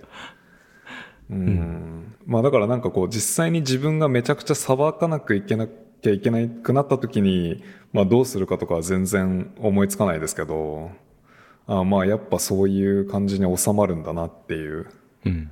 で一個面白かったのは なんか途中で他の研究者とのこう対談会みたいなのがあってえー、うん。でそこでいやなんかやっぱこう読むの大変すぎるからもうなんかあの DeepL に、P、PDF 突っ込んで まあまるっと日本語にしてざっと読むところだけ日本語でやってでスピードアップするのは手かもねみたいなことを書いてあってうん。うん、まあそういう時代かっていう。で、しかもそれを書いてたのがこう結構、まあ我々からするとこう上の方の先生というか、うん。まあ我が尊敬する、あの、N 山圭一先生っていう旧大の先生なんですけど。うん、そうそうそう。あそこ、水島先生と、いや、なんかどう山、先生は仲良しなんですかね？いや、なんで、ねなんか対談相手、なんでこのメンツなのかなっていうのは全然書いてなくて、わかんないです。なんか実験医学上のそれも対談なので、うん。まあ誰がオーガナイズしてこの対談になったのかわかんないですけど、あ、あでも多分あの、中山先生は、あ、中山、うんえ、え、まあまあわかるんでいいんですけど、まあ中山先生はなんか、なんだっけな、あの、PI のための、なんか仕事効率化みたいな多分本をずっと前に実験医学枠かどうかわかんないですけど、そのまあ、用土社から出てて、うん。で、その中で多分、査読コメントをいかに早く書くかみたいな、なんか結構テクニカルな文章を確か書いてたんじゃなかったかな。うん。で、それもあって呼ばれたんじゃないかなと思います。なるほど。うん。で、それなんかすごい昔に読んだ記憶があって、うん。なんかその、レビュー書くときって最初になんかまとめをこっち側で書き直さないといけないじゃないですか。うん、そうですね。この論文はこれをやった論文で、みたいな。うん、ちゃんと読めてるよアピールとそうそうそうそう。うで、そのサマリーを書くのがめんどくさいから、うん。なんかあの、ディスカッション、そのフル、フルペーパーだったら、あアブストラクトじゃなくて、ディスカッションの、なんか、 first 段落をパクってきて modify しろみたいな。実践的ですね。そうそうそうそう。あ う、うん、みたいな。まあ確かにねっていう、こう、まあ確かに特に short paper じゃなくて full paper だと、うん、ディスカッションの頭で確かにもう一回サマリー的なことが書いてあることが多いなっていうような、ま そこに、こう、誇張とかがなかったら、まあ、それでいいのかなって思います。そうそうそう。いやまあもちろん丸パクするわけじゃなくて、それを元にというか、うん。感じだと思うんですけど、まああとそれと、なんか各フィギュアのタイトルを順番に取ってきて、まあそれを並べ替えたらサマリーになるから、まあ、で別に誰もそのレビュアーが書き直したサマリーなんて気にしないから、まあそういう感じでコメントの部分に時間を使いましょうっていう感じだったと思うんですけど、うん。まあなんか超、超実践的だな、みたいな。で、確かそういう本を書いてたはずなんで、多分それで声かかってるなと思います。なるほど。うん。で、そのまあ対談の中でも、えーっと、語られてたっていうかディスカッションされてた問題としてあとなんか、どうやって読むべきか。そのやっぱ早く読んで、早くまあコメントを書かないといけないので、うん。まあなんか印刷するかどうかとかですよね、例えば。ほう。あの、査読に回ってくるマニュスクリプトって、あの、フィギュアが後ろについてたり、まあ人によってはなんかこう、なんかフィギュアとレジェンドが離れてたりとか、うん。なんか結構まあ読みづらいっちゃ読みづらいじゃそうないですか。ですね。うん。っていうので、まあ印刷すべきなのか、まあどうするか。うん。ちなみに宮脇さんって普段こう論文を読むときって何で読むんですか？普段読むときは、まあ、あの、最近は PDF にしてますね。うーん。昔紙だったんですけど、紙の方がまあ、今でも集中はしますけど、その、だいぶ、そのペーパーファイルが読みやすいんで、そうですね。わかります。PDF に変えました。そしたらまあ机が綺麗になりましたね。うん、わかります。あのー読んでる途中とか読む前の紙がこう、溜まっていくっていう。うん。ただ書き込みとかがちょっとやりづらいんで、そうその点はあれですけど、うん。確かに。僕はその、まあ、全く一緒で、ペーパーファイルで、うんで、特にあの iPad で書き込みをするようにしてからは、うん。まあ、だいぶ印刷する頻度は減ったんですよ。うん。あの iPad で書くと書き込ん、まあ PDF に書き込んでその書き込みも残るじゃないですか。うん。まあ、っていうので結構良いんですけど、まあ、とはいえ、これはちゃんと読む論文だなって言ったら、なんか印刷しちゃうというか、うん、なるほど。で、その紙をまあ持ち歩いて、いろんなタイミングで読むっていうか、そうですね。うんっていう風になっちゃうんですけど、でもやっぱりここの水島先生に関しては、まあ、印刷も一切しないと。うんなんかあの、4K のモニターを2枚用意して、はいはい。で、こう、フィギュアと本文をこう別で並べて、うん。まあそうでしますよね。で、うんコメントを書く、まあなんかそのテクストアプリみたいなのを別で立ち上げて、うん。で、こう全部横に並べて見れるようにすると。うん。って言ってて、まあ結構すごい現実的な、まあ、感じだなっていうか、でもそれってデスクにいないとできないですよね。まあ確かにそうですね。うん。iPad2 枚持ちとかはしないですし。そうそうそう。まあ iPad でそのフィギュアが変なところにあるとかなり行ったり来たり大変なので、そうですね。うん、まあその辺をどうすんのがいいのかなっていう。まあなんか中山先生だったかどうかわかんないですけど、あとなんか2セット印刷して、うん。あの片方フィギュアのとこ出しといて片方本文で、まあでもそれもやっぱりその、行ったり来たりの労力を減らすというか、なんか小宮山さんも、小宮山先生もそういうことおっしゃってましたね。UC UCSD の方。はいはいはいはい。なるほど。それは印印刷だったんですか？どっちだったかな？ちょっと忘れちゃいましたね。印刷だったか、アプリだったかは忘れましたけど、2個、2個持ちというか。へえ、なるほど。で、あともう一個面白かったのが、ビーチっていう、うん。なんかコンセプトが、まあコンセプトというか、バリュー、値ですよね。うん。が、えっ、と、定義されてて、B。あれなんだったっけな、えっ、と、一本の、まあ、一人の研究者というか一つのラボが、うん。えっ、と、一つの論文を、がアクセプトされるまでに、経由したジャーナルの数。てかまああの、査読に回った数っていう方が多分一番リレベントだと思うんですけど、うん。まあだから例えばあの、N に落ちて、うん。N に投稿、査読に回る、うん。リジェクト、で、S に行く、リジェクト、あまあ、査読されてリジェクト、で、NN アクセプトとかだったらまあ多分3。なるほど。うん。っていう感じで、そのラボの、なんかビーチの平均値。で、水島先生はすご、素晴らしくて、こんなんど、本当かよと思うんですけど、なんか1.7らしくて。うわあすごい。まほあだからそう。基本的には一発か、まあ多くても2発ってことですよね。うん、トランスファーかって感じなんですそかね。うそうそう。まあだからそれ、まあだから多分全然高の、なんだろう、なんか無駄に高いところに投げたりとかしてないっていうか。うん。でもまあすごいいいとこ、どんどん取ってますよね。うんうんうんそうそうそう。だからそ、それで、そその1.7なのがすごいというか。うん。まあ僕は分野が全然違うので、あの内容をクリティカルに読めるような論文ではないですけど、うん、っていう。うん。そうそうそう。まあ、ただ、その N 山圭一先生は、まあ私はビーチは申し訳ないけどむちゃくちゃ高いっすねって書いてて、すごいぽいなっていう 感じでした。まあ、でコメントしづらい。で、なんでそのまあビーチが出てきたかっていうと、まあつまりビーチが高い人ほど、そのレビュアープールっていうリソースをむちゃくちゃ使ってるわけで、確かに。まあだからその分、まあレビューちゃんとしてねっていううん。ようなメッセージ性も含められてというか。まあでもそのビーチの高い N 山先生は、なんかあの、やっぱ自分が通したい雑誌しか基本的には受けないですよねって書いてて。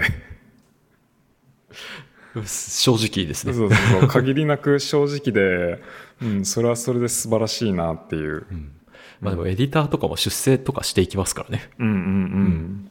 まあ、ただなんかエディターが知り合いとかでやっぱ断られない時にはなんかうぞうむぞうみたいなジャーナルとかでも受けるって言ってて、うん。まあなので、その、載せたいジャーナル周辺か、よく読むジャーナル周辺か、その個人的な人間関係うん。っていうので、まあ全部受けるか決めると。で、まあやっぱなんかああいうレベルになると全部受けるっていうのはやっぱりこう、物理的に無理らしいので、まあどれか断らないといけないって言ったらやっぱりなんかこう、興味持って読める論文が多そうなジャーナルになるのはまあ、うん。しょうがないというか。うん、植物的とはいえ仕方ないかなっていううん。感じがありますね。まあそうじゃないと自分回んなくなりますもんね。うんうん。で、多分僕がこの本を読んでて一番面白かったっていうか、まあ本の中でも結局答えは出てないんですけど、うん。っていうポイントとして、レビューはうん。マニュスクリプトをインプルーブさせるべきかどうかっていう。ああ、評価して終わるのか、そうそうそう。うん。オーサーの一人みたいになるのかみたいな、そういう感じでうんすよね。うんうんいやまさにその大沢の一人のようになってしまうのかどうかっていうことに関してこの、まあ、対談でも議論されてて、まあ、ただ水島先生の基本的なスタンスとしては、うんまあ、マニュスクリプトを良くしようとなんか思うなと。うん。まあ、だから基本的にはエバリュエートして、まあ、落とすなら落とす。うん。で、なんか、OK なら OK。うん。で、なんかそもそもスペル、スペルミスってるとかタイポとかももう直すなみたいな。で まあ、それは別の人の仕事そうそうそう、そのものはタイプセッターの仕事だし、で、あと、なんだろう、もし、なんだろう、レビ、えっ、と、論文が例えば C を言おうとしてる論文で、うん。で、こう、A、A っていうデータがあって C っていうことを言ってると。うん。まあ、ただロジカルにつながるには B っていう実験が抜けてるよね、みたいな論文っていっぱいあるじゃないですか。そうですね。で、そこで、まあ僕は普通にレビューは、いや B がないからダメでしょって言って B って言うよねっていう感じなんですけど、うん。まあ水島先生的には、まあその B が足りないっていうのを発見するのも著者本人なので、まあその B の、B に当たる実験をサジェストするようなことも言わない。うーんていうふうにそその場合書いててどうするんですか？うん。え落とす。あのロ、ロジカルにつながってないから落とす。あ、なるほど。うん。って言って終わるっていうのを書いてて、まあ、それがその対談に入る前の、まあ、本章の本文のところで書かれてて、うんで対談の中でやっぱりそこに引っかかった他のその対談の参加者みたいなのがいてうん。あ僕は普通になんかこう例えば自分がレビューコメント来た時に「まあ、Thank you for constructive comments」とか書くじゃないですか。そうですね。って言ってそういう経験をしてるのでなんかできるだけコンストラクティブにサジェスチョンをするようにしますねっていう対談の参加者もいましたし、うん。まあ、結局まあ多分何をするのがいいかベストなのかっていうのは全然わかんないと思いますけどどうですか？うーん、そうですね。まあ僕も、僕も大沢の一人になるっていうよりかは評価するっていう方がレビュアーの役割なのかなっていうふうには思いますけど、ただなんかこうコメントした時に、じゃあどうすればいいのみたいなのって、こう、なんか文章として終わらせる時にどうするかっていうか、なんなんて言えばいいんだろうな。うん。うん。いやわかります、うん。なんか、リクエストみたいなのが最後にあって終わらないとコメントとして締まりが悪いなっていうのもうん。ありつつ、もしこれを言うんだったら、こういう実験が必要だよねっていうコメントをしちゃうかなっていうふうに自分は思うなっていうふうに思いましたね。うんそうなんですよね。まあ、じゃないと、例えば、大沢側からしてみても、え、じゃあ何やればいいのって言って、これかなと思ってやったけど、いや、それは私が求めていた実験と違うみたいな感じで、なんか second review で、 second round で切り殺されるっていう、まあ可能性もすごいあるので、まあなんか、実験が入る major revision になるんだったら絶対 explicit に何が足りないかを言うべきだと思うんですけど、うん。まあだからその塩梅もすごい難しいし、まあその manuscript を良くしようって思ってコメントするか、まあそもそもそれを一切思わないのかっていうのも、うん、まあ正解はないと思うんですけど、うん。うん。で、個人的には結構なんかすごい変なイチャモンをレビューでつけられたことって経験としてなくて、うん。で、多分、まあ幸運だと思うんですけど、まあそれはよく書けてるからっていう。うん。いや、まあなんか軽いイチャモンとかはあるし、まあこいつ明らかに読めてないなって言って、なんかリブッタール投げたりとかはしたことあるんですけど、でも完全にイラッショナルというかこう、完全に筋が通ってないコメントみたいなのは受け取ったことがなくて、うん。まあすると、総合的には、まあレビューで、の前後で論文がどちらかというと良くなったなっていう経験の方が多いので、うん。うん。まあそれも考えると、まあなんか、レビューの過程で、まあ平均としては、こうマニスクリプトの出来が良くなるのであれば、こう、なんだろうな、世にで、世に出てくる論、マニスクリプトがちょっとずつでもこう、良くなるんだったらそっちの方がいいのかなっていうのが僕の感想ではあるんですけど、うん。うん、どうですかね。まあ多分人によって全然スタンス違うというか、うん。うん、まあ、ジャーナルが結構切り込んだところまでスタンス変えてくれてたらやりやすいですけどね。うんうんうん。そうですね、ん。確かに。まあその、うん。ジャーナルのガイドラインとしていやでもどうだろうエバリュエーションだけに徹してサジェスチョンとかするなっていうのは多分書いてることはないと思うので、まあ、なんか、さっきのお話聞いてると、やっぱ e-life とかはまあそういう感じなのかなっていうか。ああなるほどなるほど、うんまあでもあどうだろう。書いてはいない。 explicit。explicit には書いてはいないですし、あと eLife では、あの、 open question 的なのやめろっていうか、 open comment みたいなのやめろって書いてるはずなので、うん。だからイエスのもしくはこの実験をやれっていう感じの多分、なるほど。ふわっと書くなっていうのはすごいありますよね。うん。これは一体何なのだろうかみたいなふうにそうはしてはいけないそうそうそう。あと、あと、なんとなくダメとかはやめろってことだと思うんですけど、なるほど。でもだから、この実験がないからダメって言って、その、足りてない B の実験を言わずに、うん。うん、A と C 繋がってないからダメって言ったら、まあ理由にはなってますけど、まあなんか explicit にちゃんとこう、その足りてないポイントは伝わらないじゃないですか。そうですね。そのレビュアーが何を思って A と C が繋がってないって言ってるのか。うんまあ、もしかしたら著者にとったら繋がってるかもしれないし、っていうので、うーん、なんか未だに、未だによくわかんないですね。まあな、まあ、なので、この本でも、その出てくる結構大御所の先生たちでもスタンスが違ってるので、うんまあなんか今後人に会ってなんかレビューの話とかするときに、まあどういう感じで、どういうスタンスで書くのっていうのは今後なんかいろんな人にちょっと聞いてみたいなというそうですね。確かに。うん感じがしてます。僕は、あとは、なんかもうちょっと、ネイチャーとか最近出し始めた、そのレビュアーファイルみたいなのを読んで、うんうんうん勉強しないとなっていうふうに思いましたね。あれ特に自分はの、、ううんん、あれはいいですね。うん。反論の仕方とかも勉強になりますしね。ああ、確かに。そうですね。うん。まあでも、ちょっと思うのが、はい。e, e ライフとかって基本的になんか、どこだっけな？多分フロンティアーズとかもそうだったのかな？ちょっとわかんないですけど、あの、なんか、ウェブ上のフォームに文章を埋めないといけない感じのうん。とこだと、なんかフィギュアとか使えないじゃないですか。ああ、リバッタルの中に含める、リバッタル用のフィギュアというか。で、それでなんか、まあリバイズというか、まあそのリブッタールレターにフィギュア使えるか使えないかで多分全然方針というか、作戦が、うん、変わってくるだろうなっていう。確かに。うんうん。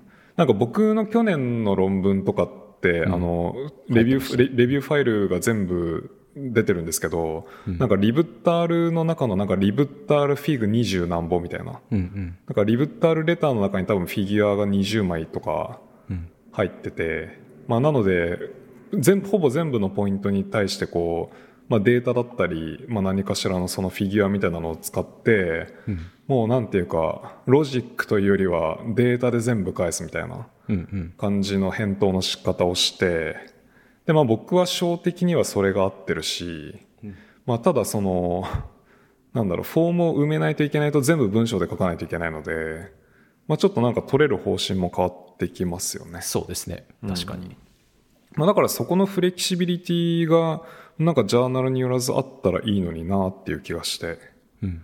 うん。まあ、ネイチャーとかだと普通にその自分のフォー、自分でフォーマットを PDF にしてただ送信するだけなので、うん。まあ、どういう、たどういう感じにもできるというか、まあ別にフィギュアを貼らずに文章だけ PDF にして送ってもいいわけですし、うんまあそこのフレキシビリティはあったらいいのになという感じはしますね。